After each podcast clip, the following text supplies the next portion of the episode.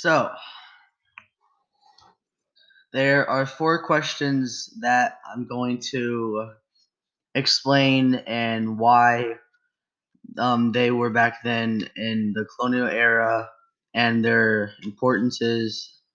And uh, yeah, so the first question is why did people move back then? Well, in in the colonial era, people moved because of land, religion, and and economic and economical op- opportunities. They they they needed land because because they were out of it, and and and they needed somewhere else to go. Like like they needed to grow their crops. They needed to like herd herd together like cattle and other animals. And then the next one is religion. Religion is kind of it can be a tough concept, but back then people weren't allowed to live there because of of, of their religion. So that so they moved to America, aka the aka the colonies, and and they and where where they were welcomed by William Penn and the Quakers. They yeah they let them in to and in, in, into the middle colonies um, and and other colonies because they needed because the religious people needed they they just needed they just needed their religious freedom like like like they needed to be able to enjoy the, the, their their religion without being kicked out from from where they originally lived and the third one is economic opportunities. That refers to jobs. People back then didn't didn't have jobs. So they came to or or or they didn't know how to get jobs or they didn't know which job to get. So they went to the colonies in search of jobs in in search of anything they could use to make money basically.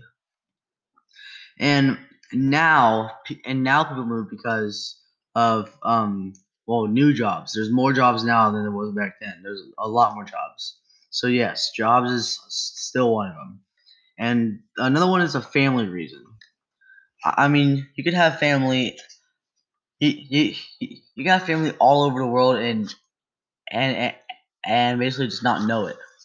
But maybe you want to see or or maybe you want to live by your grandpa or your grandma. That's a family that that's a family reason like that's that's one of the reasons what why you can move today.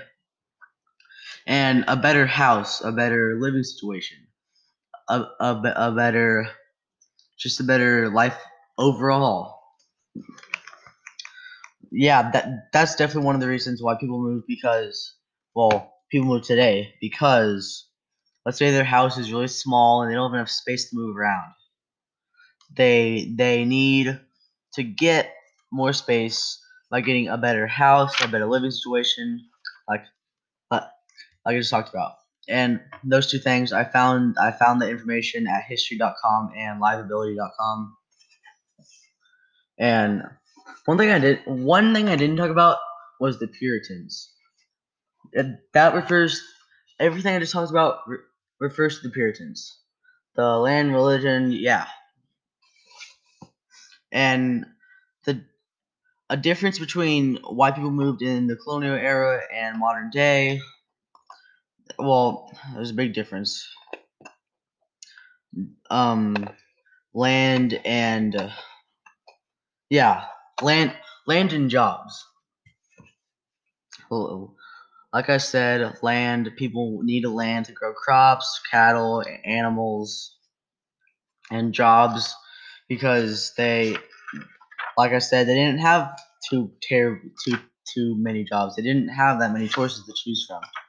So and a, a similarity between between my between why people moved in the colonial era and and, and modern day is again and again jobs. And a- again religion. I, I I mean yeah today people move because of of of, of, of religion they needed to have the, their their religious freedom and jobs, like I just said, like two or three times.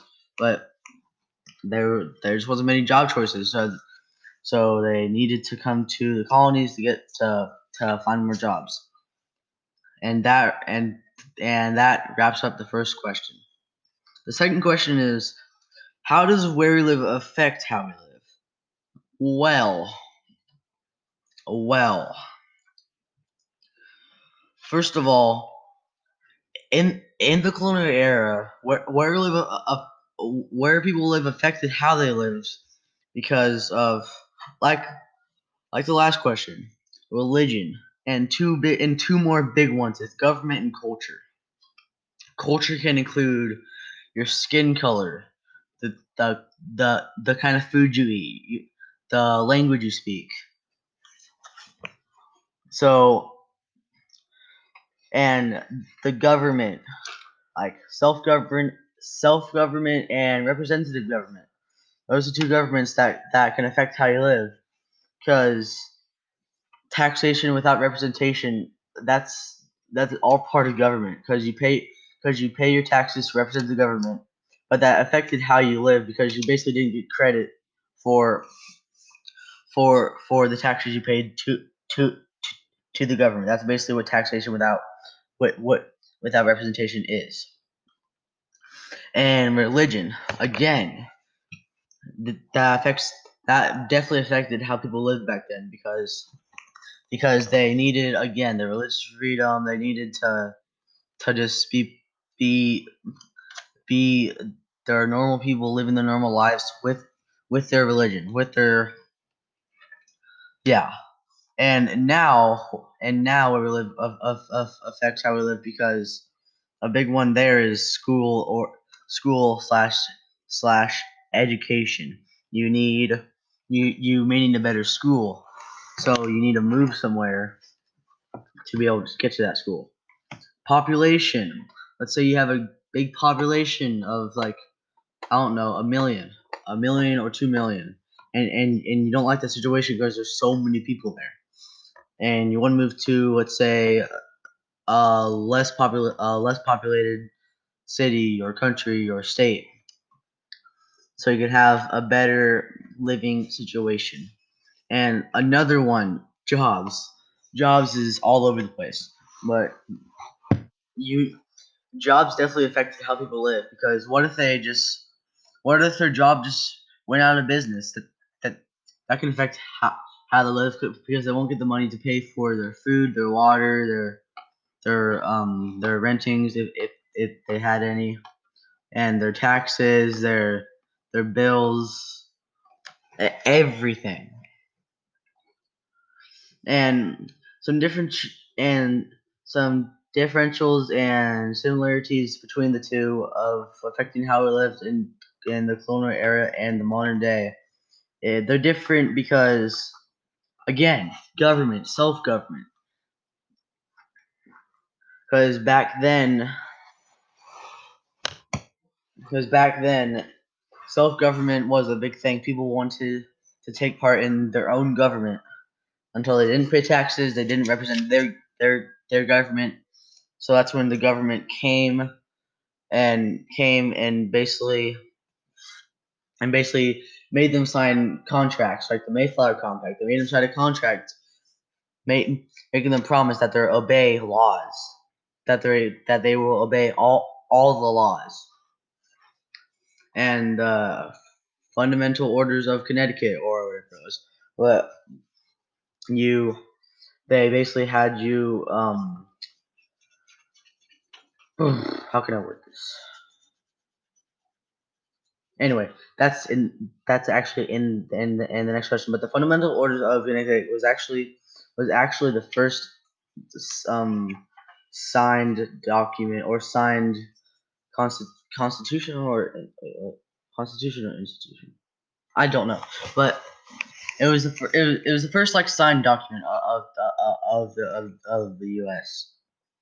And that brings us to our third our third question, our second to last question we just talked about this. How did representative government develop? That's the third question. Well, in the colonial era, people moved. People, or oh, no, sorry. in in the colonial era, representative go- government developed because again, taxation without representation. They people weren't paying their tax. Well, they were paying. They were paying the taxes, but they weren't representing them, their government, because because they basically they they they didn't live near near their government. So that's where representative. So that's where representative government came in because they needed because they needed their money. So, like I said, they they made the Mayflower contact, the Mayflower Compact. They made people sign a contract saying that they're saying they will obey all laws. And the VHB, the Virginia House of Burgesses. Okay, now that actually let people or colonists take part in in in their own government.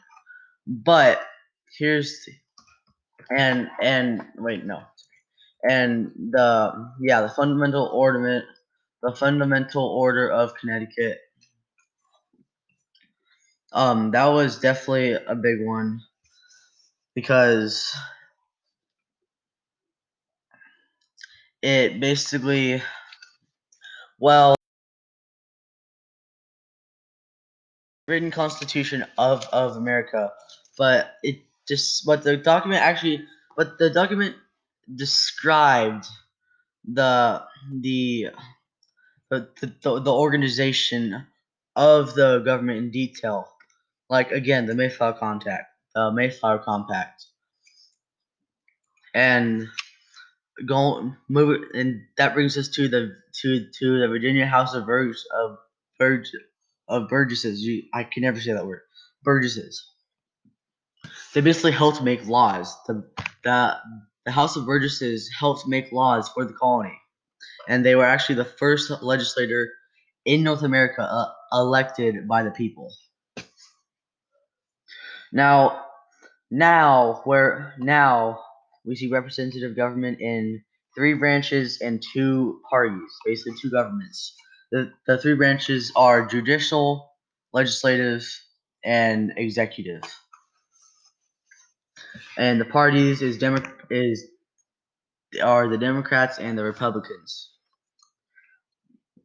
and I got this in and I got this in information in in Mrs. Tolentino history dot dot weebly dot com. Now, some a difference between that, a difference between government in the colonial era and and modern day, is again three branches, two governments. They didn't have the judicial branch or the executive branch or the legislative or the legislative branch, but they they didn't have the branches.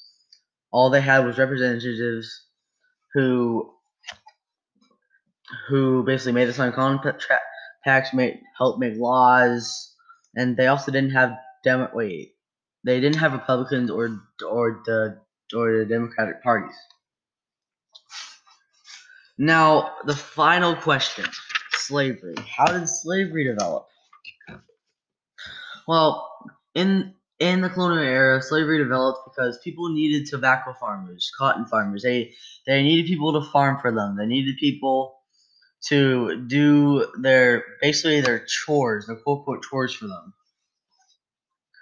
And and and and and we see the effects of of slavery now because people are are taking kids like they're basically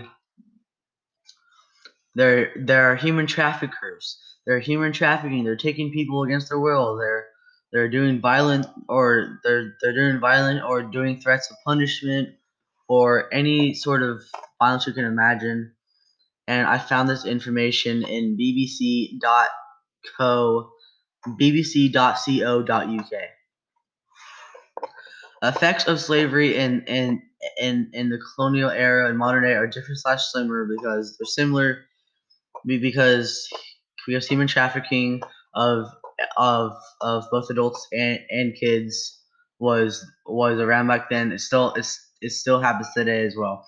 And difference was was was slavery wasn't a crime back then and, and it now is. Those were the four questions that I that I was going to answer you guys, and thank you guys for for for for giving me for giving me this time to explain all those questions to you. Goodbye.